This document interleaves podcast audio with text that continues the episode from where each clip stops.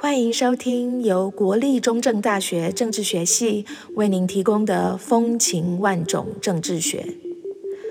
本节目将介绍各种有趣的政治学研究，挑战您对于政治学的想象。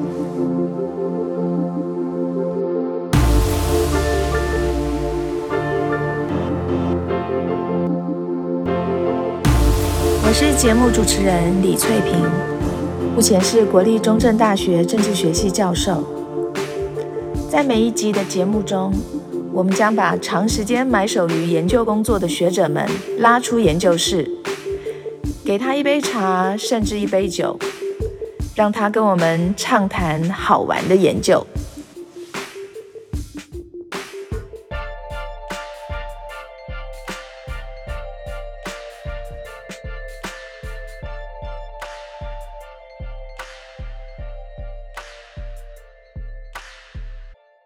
我是淡江大学全球政治经济学系梁家恩。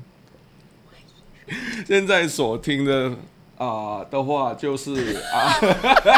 就是风情万种政治学。好，您现在所收听的节目是OK， 对不起，风情万种政治学，不是种是种种，没关系，他要种也行。OK。您现在所听的节目是《风情万种政治学》，很好，非常好，我到时候会帮你剪辑。好，谢谢。好，我们今天要谈的研究主题很特别，我们把题目定为是“幽灵与政治和解”。那本来呢，我是想要定为鬼故事与政治和解，后来怕说鬼故事太耸动了，所以我就把它改为幽灵与政治和解。那我想呢，政治和解四个字应该我们大家都蛮常听到的，但是要跟鬼故事一起谈，那这就很有趣了。那这也是为什么我们今天特别邀请到的是淡江大学全球政治经济学系的梁家恩老师。他的研究主题就涉及到了一个很令人感伤的事件，这个是印尼呢在1965年的930事件9月30号发生的事情，以及后续的效应。那当时呢，许多的左派还有共产党员或是异议分子他们因为试图要去推翻苏卡诺政权，但是却失败了。之后呢，这些人就惨遭大规模的清洗，那数字上是说有50万到100万人之多。那这么多的人呢，从此就从这个世界上消失了。那我们从1965年到现在，印尼从上到下到底怎么样的来面对这个事件，梁老师其实有一些他自己的研究观察。我在阅读这个梁老师的作品的时候有一种感觉，那就是呢，他的作品读起来偶尔会散发出一点诗意，唐诗宋词的诗。有诗意。那虽然说梁老师呢，他所撰写的是一个这么感伤的主题，但是读起来很有文学气息。梁老师，我甚至还要查字典才有办法读懂你的文章。所以我们是不是先请梁老师、家恩老师来跟我们的听众问声好？大家好，我是淡江大学全球政治经济系梁家恩。好，很好，很好，这是讲得非常好哈。好，那另外一位来宾呢，他的身份其实很特别。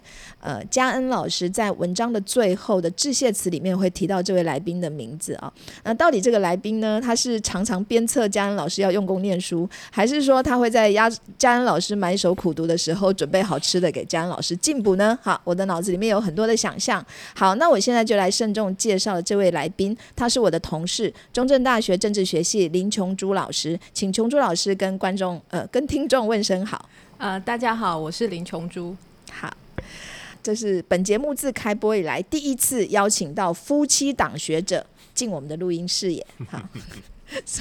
虽然我们的节目只开播了1个月而已，才录了1集，但是感觉做很久了，因为做1集花很多时间。好，我们言归正传。想问一下，这个家恩老师是从小就很喜欢听鬼故事吗？还是很喜欢讲鬼故事？谢谢主任我觉得这个东西的话，就是鬼故事的部分的话，是从小的话就很喜欢看鬼电影。但是我念博士的时候的话，我遇到一个非常有趣的一个我的指导老师，所以我们每一个礼拜的话，最少会很喜欢看一部也不是电影，但是一个节目，就是说我们两个人会特地的坐下来，然后看那个 program 那个节目，然后那个节目的话常常会讲到很多东南亚这种的各种各样的鬼故事的，所以我们两个人就一直看，所以就觉得蛮好玩的，所以就从那边开始OK 那个琼珠老师，你是会听到嘉恩老师常常讲鬼故事吗？有一年他做田野的时候，我也是有去印尼，然后就是他文章中有讲到了一个鬼故事，其实我也在场，就是听的时候其实毛骨悚然，现在印象都还是很深刻这样子。然后除了鬼故事，应该也是他刚刚有提到的，就是家人其实他们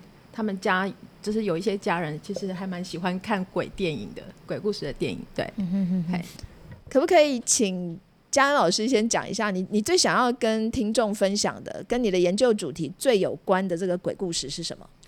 我是有一次做田野的时候的话，我有一个朋友我这个朋友就很喜欢带我去到这种很偏僻的地方，比如说有一次他带我去到一个很深的一个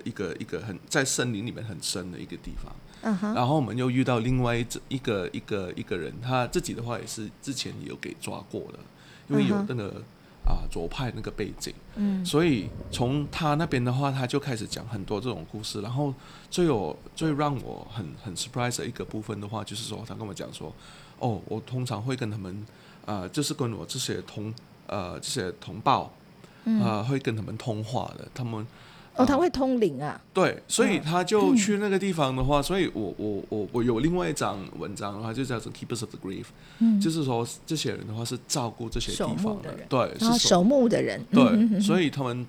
通常是有一些人就觉得说这个地方很 powerful， 所以他们就要去那边问号码，所以这个人就变成人类跟鬼魂的一个中间人。所以除了我觉得很有趣的话，就是说这些人就想要找号码，但是同样时间的话，他们也是有得到这些故事，所以他们也是可以学习到以前所发生过这种历史，所以我是从这里开始，我觉得蛮有趣的。但是我觉得有一个故事你要讲，就是杰博士他叔叔，你也可以讲啊，真的好，你说讲，我的叔叔，他的那个叔叔去问号码的那个人，去问号码的那个人的叔叔，所以其实是有很多，我发现到很多地方啦，就是说，琼珠刚刚所提到的话是在一个比较靠近城市的一个乱葬岗，他们所说是乱葬岗的，所以他们就跟我讲说，以前很多小孩子的话就不太敢经过这个地方，因为他们特地是说，如果下毛毛雨的时候的话，他们听到说这个地方，你可以听到人家在那个地方这边，然后就开始唱歌啊，很热闹那种的感觉。我会听到有人唱歌，就是对、所以这个地方也是很多人去那边去问号码什么之类的。我这一段是不是应该要加一点那个可怕的音乐？到时候我在配乐的时候再讲。不是他们，所以他们所听到那个音乐的话，是基本上是一首歌，叫成我可以你也可以唱你要唱 OK 哇！所以那首歌是叫成 Genjer 的话是一种菜来的，就是说它通常的话，它会长在那种路边啊，或者是那种比较没有那么干净的地方，但是它还会很容易就长起来。然后以前很多穷的人的话，就是说他们如果没有钱去买这种菜的话，他们去从这些地方采起来的。然后他的，你不是要唱歌吗？对，对不起好，那我希望我的声音就对大家比较好听一下。Genjer Genjer，反正我就唱错了，它是爪哇文一种歌来的。那你是说他们在那里会听到有人在唱这个歌？对。然后那个小朋友不是都被说，你们不要去那里玩。对，你们不要去哪里玩，因为那里玩不是哪里，那里玩，因为这个地方是太太可怕了。对。然后有一天我这个朋友的话，就应该是2014或者2015年的时候的话，就觉得说好，我们要去这个地方，然后我们要放一个墓碑在那边。然后放了那个墓碑，然后过了一些情绪，就是说带了很多人去那边，就讲说这个地方以前有所发生过这个事件之类的。然后过了一段时间的话，就没有听到说有人这种声音在那边，或者是有这样所以放了墓碑之后就没有声音了。对，就过了那个情绪的时候的话，就没有说有听到人家在那边开趴或者唱歌之类的。刚刚你说过了那个情绪，那个是什么意思？就是说它是一个 ritual 来的程序。对不起我在想说好深哦，这个过了这个，他们是几个人是一个组织，然后他们就就是去做了一个墓碑，然后其实是要就是就要放置在那个乱葬岗上面。那其实一方面是去告诉当地的人说，其实这个地方发生过什么事情。那另外一方面也是希望透过这个墓碑，其实是让这些人的身份，即使是他死了，但是他可能是因为可能各种不同原因被迫害怎样，他去世了去世的时候是可能是很冤枉的，但是透过这个墓碑其实就是让这个人的身份就是被证明出来，说他其实曾经活在这个世上，他被 recognize。 对，没错。对，其实像刚刚讲的这些地点就是有鬼故事的这些地点在印尼，这样你讲起来就是说很多嘛，有很多这样子的地点。对，而且这些地点很可能是像废弃的建筑物，或者是您刚刚说的在丛林里面森林里面很深很深的那可能有一个坑洞您的文章里面有提到甚至也有可能那个建筑物现在正在被使用那不论是哪一种，他们背后其实都有这些很感伤的故事啦那这些故事其实就是跟1965年这个930事件有关嘛，所以我们想要知道说930事件它其实是当时异议分子为了要推翻那个印尼的独立之后第一任总统苏卡诺。那能不能跟我们稍微简单的说一下这个事件，而且还要告诉我们那个第二任总统苏哈托在这其中所扮演的角色又是什么？当时候9月30号的时候，官方当时候有个说法，就是说就是那天晚上其实是有一批军官他们要跟共产党密谋政变，就是有这样的一个说法，所以其实就是想要推翻刚刚主任有提到的，就是军方要跟共产党合作去发动政变来推翻苏卡诺的政权。可是其实那时候其实军方应该是蛮讨厌共产党的，所以军方要跟共产党合作好像有点不太可能，可是当时候的传闻是这样子，所以整个过程就是因为有这样的传闻，所以其实就有开始动作，所以后来官方是说这一批叛军就是想要谋反就是谋反的这一群叛军，他们总共杀了6个将军，然后他们去占领了就是国家广播电台啊等等等，然后当时候就是应该是苏哈托就是第二任总统他当时候好像是担任这个战略储备队的指挥官 OK 然后他就出手，然后去就是平定了这个叛军 OK 然后稳定了局面然后保护了当时候总统就是苏卡诺的安全对，大概是这样的过程然后这个其实是官方的 propaganda 就是你从小你在学校里面，我记得家人有跟我讲过，他们每年有一天是国庆日的时候吗？还是哪一天也不算是国庆日了，它是叫成 Hari Pancasila， 所以他们会庆祝他们的 OK， 所以说台湾的话有三民主义，对不起，拍谁台湾也是有三明治，没错啦，对而且台湾三明治蛮好吃的对不起三民主义，所以印尼也是有他们的那个三民，他们叫5个吧，对，所以因为班加的话就是5个嘛，希腊的话就是好像rules 或者 regulations 这样的5个原则，对，所以对，所以那个是官方的那个影片，然后我记得家人跟我说过，就是他们每年他从小他就要看这个官方的宣传影片，所以其实一般的民众都以为事件是这样子发生的，但是因为整个这样的过程从9月30号开始，所以他后续就开始就是官方军方啦就开始清算吧，就是可能清算这些可能的可疑分子，那他可能就是把共产党左派这些知识分子全部都打成一派，然后不同族群之间可能也长久以来可能就有一些彼此之间的不信任，所以也引发不同族群之间的冲突，就是暴力的冲突，所以像那个刚刚有提到好多地方都有发生这样的事情嘛，对，那我们大家就是我们很喜欢去的观光地就是巴厘岛，它其实是最严重的一个地方啊，对，它其实 是死伤最多的一个地方，但是我们去玩的时候都不知道，所以我是去玩的时候我不敢跟你讲，我是去玩的时候家人跟我说其实这个地方蛮值得来做研究的，然后才知道说原来其实巴厘岛其实是一个很让人伤心的地方，就是从这个角度来看的话，对，有一些学者是说其实这个整个大屠杀的话，美国也是要稍微有一点负责任的。因为那时候的话，有一些学者是说他们是支持军方，因为他们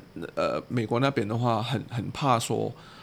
过后的话，如果说Sukarno 跟共产党一直如果那么亲密。就是一直这样走在一起的话，搞不好有一天印尼会变成一个共产主义的国家，所以他们就就是说 OK 我们赶快要处理掉这个共产党这个问题，所以我们才会有那个930这个事件，从1966抓了很多人到1968年，然后这些人的话全部关在一个岛叫成Buru岛，然后Buru岛的话就可以讲说是好像我们这里的绿岛这样的，就是说特地是关了政治犯，然后我记得有一个很有名的一个作家叫成Pramoedya Ananta Toer，他也是因为这个1965年930这个事件的话关了，从1967关到1976，所以他是最后一个人放出来，是1976那年放出来的。苏哈托已经在1998年结束了长达31年的独裁政权嘛，那从1998年到现在已经有又过了25个年头了。好，那印尼政府到现在对于1965年的这个930事件到底采取的是什么态度，还有就是说目前印尼政府对于这些受害者他的定位又是什么？ OK 好，所以过了1998年的时候的话，我们就可以看到说，政府有所放松。放松是指放松是指的话，就是说比如说很多OK 是我对我来讲的话，有2个很重要的两个作家，所以有写了关于1965年那个事件，所以这些书的话就。可以，以前的话是没办法可以出版的，以前是禁书，现在就比较放松了，对，所以就可以出版。所以有一本的话就叫成The Mutes Soliloquy， 是 Pramoedya Ananta Toer 写的。另外的话就是说 Memoir， The Buru Memoir， 就是说Buru 记忆，Hesri Setiawan 写的。所以这2本书就有办法可以出版。然后我们到2001年的时候的话，是在中爪哇那边的话，有一群人，他们知道这个地方这个乱葬岗是有他们的家人的尸体，所以他们就想要挖出来。你说中爪哇是不是？中爪哇，中爪哇，所以他们就挖出来，但是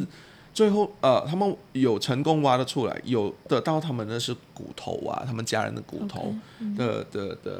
remains。 好，然后他们就想要带这些骨头带回去一个他们那个村里面那个他们所在那个村里面出生那个地方，他们想要卖在那边，然后很多人在那个村里面还是没办法可以接受他们这个尸体卖在那边，就是说这些尸体的话是全部都是共产党的尸体来的，我们这里的话是印尼，我们印尼的土地的话是不可能接受他们这些尸体，所以就搞了很多所以那个时候的话他们还是没办法可以有办法可以有这个跟共产主义这个东西的这个共产党这个东西有和解、嗯，所以到2014、2015、2016的话，还是政府的话，就进到去那个Jokowi的时代的时候的话，Jokowi应该是2017、2018，如果不记得错的话，因为他现在是已经第二任了，对。然后2024的话要选举了，嗯，所以他那些时候才开始有一些dialogues， 就是说对话，对，然后让政府部门的一些人，还有这些政治受难者的话可以合起来，因为有几天的这个 forum 就是可以让他们讲他们的故事讲出来哦，所以现在其实印尼政府已经也逐渐的这样，你可以看到他放松了，然后也愿意面对这些受害者，是这个是从就慢慢从Jokowi之前的那个总统Susilo Bambang Yudhoyono的话也是有开始有这种类似这种活动，嗯，但是我觉得因为那个 propaganda 的话太深到说人家还是觉得说 OK， 你让这些政治受难者出来讲，但是大部分的民众的话还是会觉得说，或者是有一些很奇怪的那种右派的主持还是觉得说，哦，他们还是想要让我们这个国家变成一个共产主义的国家，我们不可以让他们讲他们的故事，我们不可以让他们出来我们不可以用让这个政府用方式来解决他们的问题，或帮助他们，不可以、嗯，所以我觉得那个 tension 还是有存在的，嗯，那个 tension 那个紧张的感觉还是存在的，是。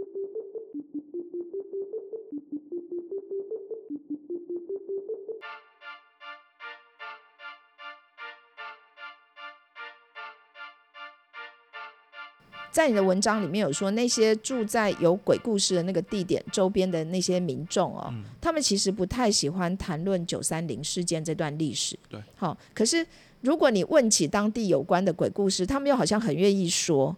那您提到说呢，这种像鬼魂啦、幽灵啦、精灵啦等等这些超自然的用语哦，其实就暴露了他们对于过去那段充满恐惧但是又模糊不清的历史的一种矛盾感，那我很好奇的是说，这个矛盾感是什么？因为刚刚有听到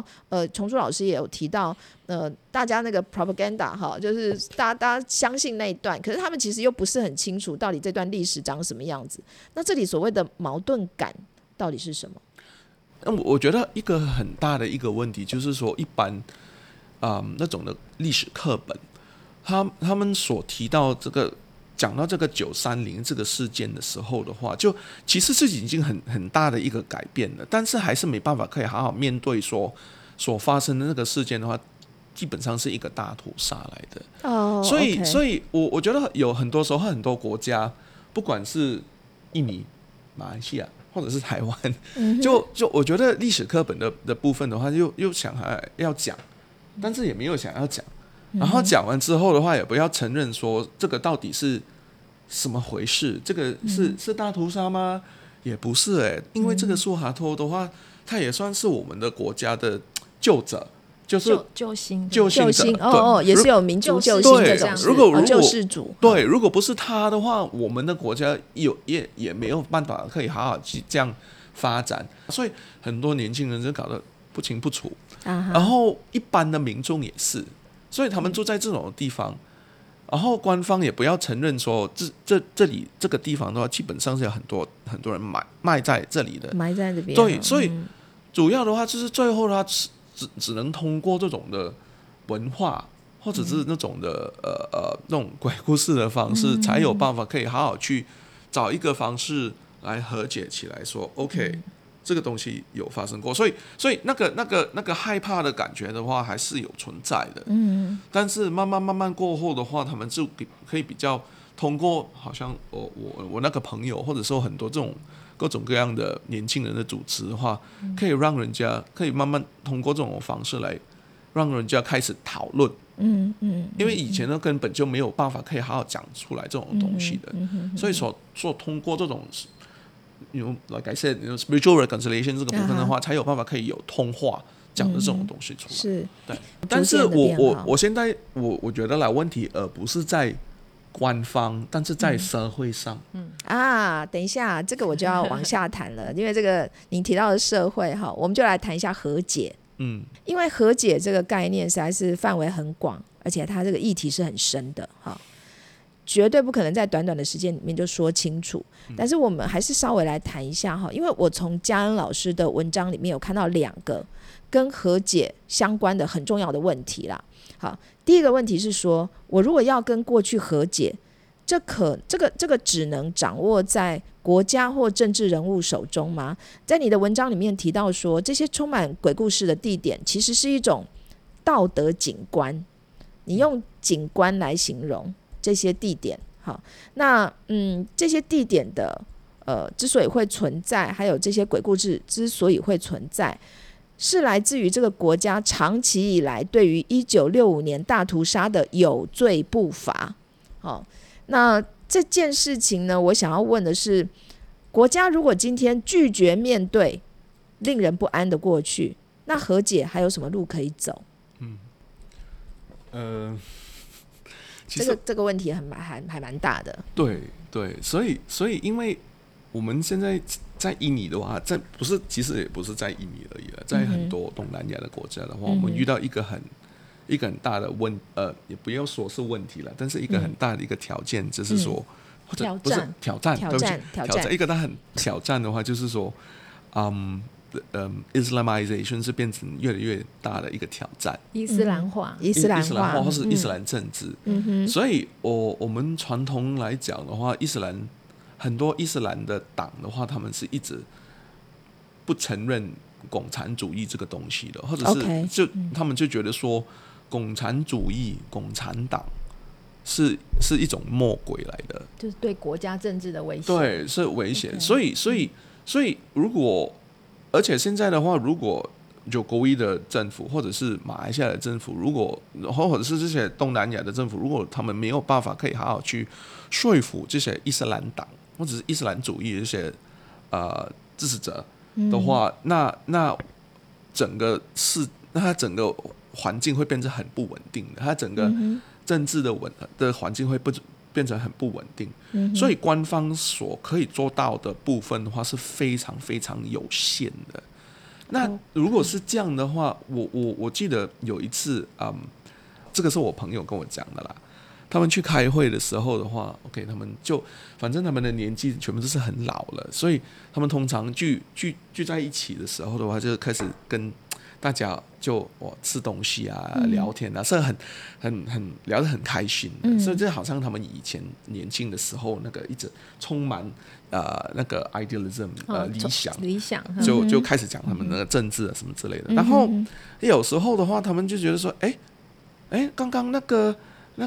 谁不是有在吗？你们没有看到吗？然后他们就发现，哎，你讲什么？刚刚你所说那个先生他已经过世了很久了。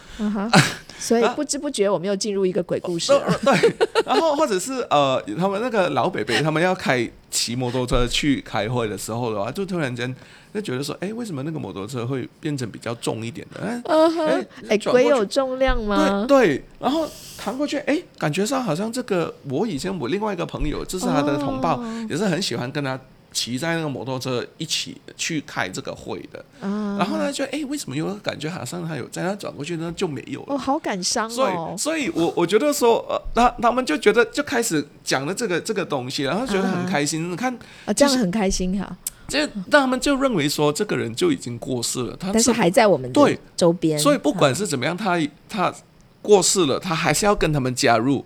去参加这个活动，去开这个会。所以我觉得主要的话，不是因为有时候我们讲到 reconciliation 这个东西的话，我们一直针对官方的，然后官方说我们要有 reconciliation 什么什么之类的。但是同样时间的话，如果你看我们整个事件的话，这个930那个事件的那个整个大屠杀，他所知道他所做到一个东西的话，就是说它分裂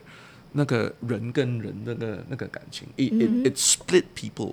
right? It split communities. 到有一个部分的话，我现在我觉得很重要的话，就是说要怎么样让这些人又团结。How do you get them back together? So 我通过那个经验的话，就跟他们开会的时候的话，我就知道说，OK， 这个是某一种方式。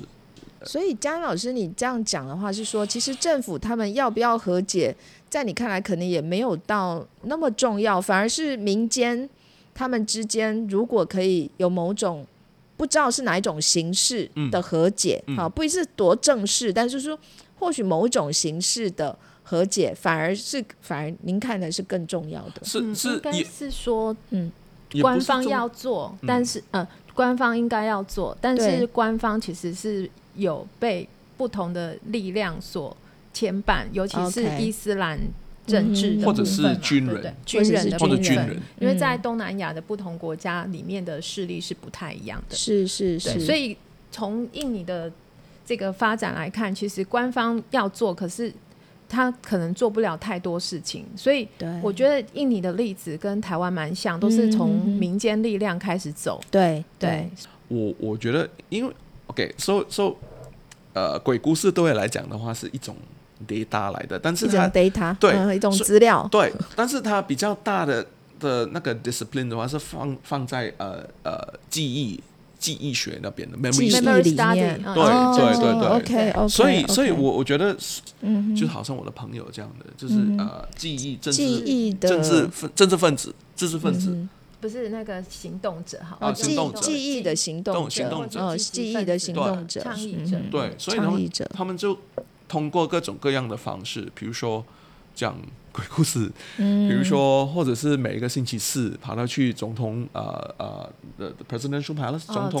总统府前面那边抗议，就是说你看那么久了我们还没有好好去面对这个所不见的，这是所给不见的人，就 disappeared， 被消失的人，对，所以很多这些团体会慢慢所做的这种东西，就是一直想要提醒官方还有人民说，以前这些东西你们还没有去解决，所以一直提醒这样。其实那个刚刚佳恩老师已经把我的第二个问题都解答，其实我刚本来还有另外一个问题是要提到民间啦，到底就印尼民众来讲，一般的民众他们会想要和解吗？其实在你的文章里面有提到一个很有趣的例子，就是那个图书馆，杰佛逊图书馆，那这个建筑物以前是用来囚禁啊、凌虐啦、甚至杀戮异议分子的地方，那但是这个建筑物它曾经很荒芜哈，没有人在使用，然后后来竟然还曾经一度被改造成一家时尚精品店哈，我对这个还蛮有兴趣的。然后最后呢，现在是当地的一家报社买下这栋建筑物啊，然后后来你有听到说曾经有人提议要把它改建为博物馆，但是有那个右翼团体坚决反对嘛，那为什么？就是有人想要做这个事情会。您刚刚其实也已经有回答，可以再跟我们讲一下。因为我觉得这个团体的话，他们还是会认为说，这个地方以后的话，也是可以让，就好像共产党就回复起来。OK， 所以他们一直没有想要让这个地方有了那个意思。所以我是觉得啦，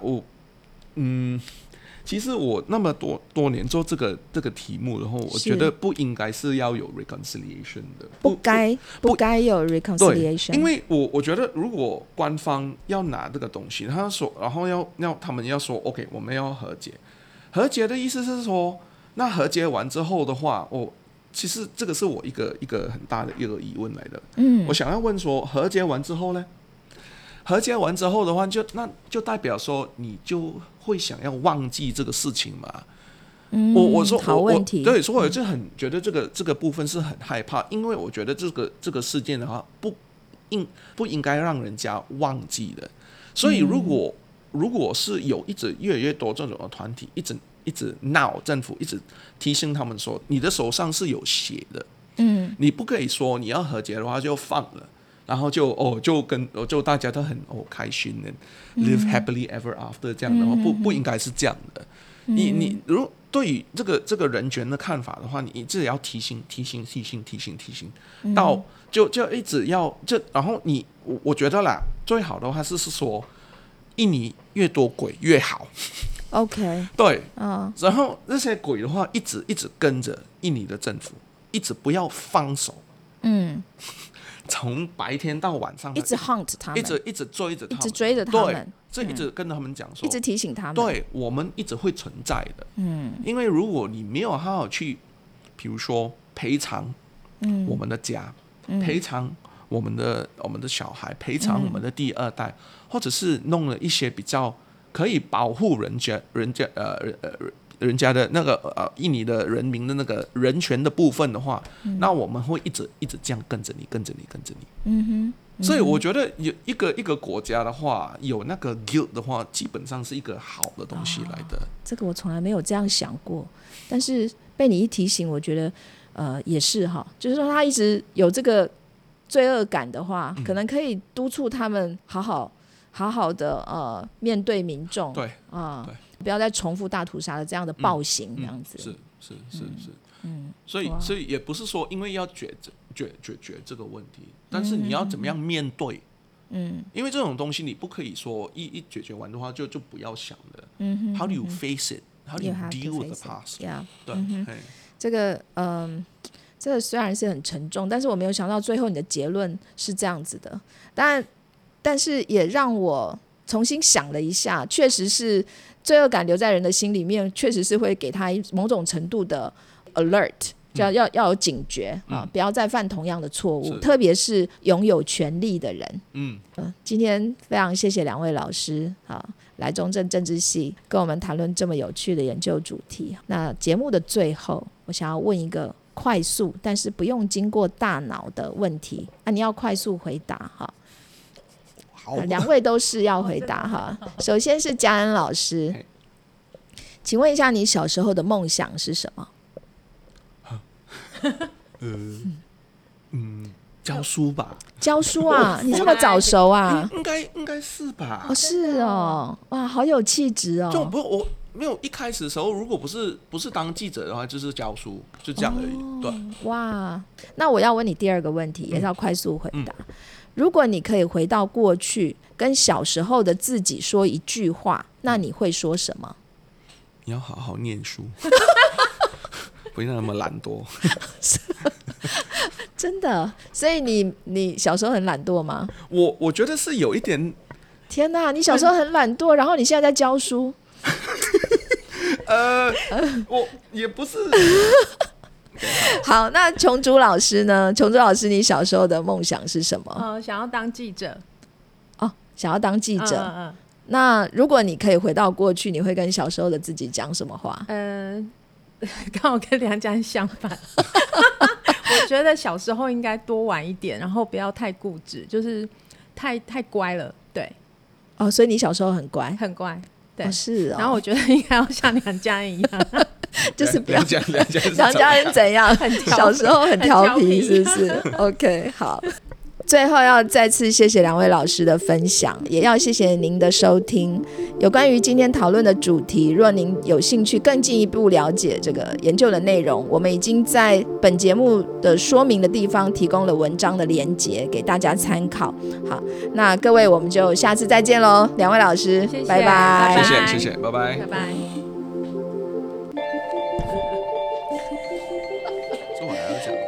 是淡江大学全球，不是前面已经讲了哦、oh, OK 对政治，然后经济。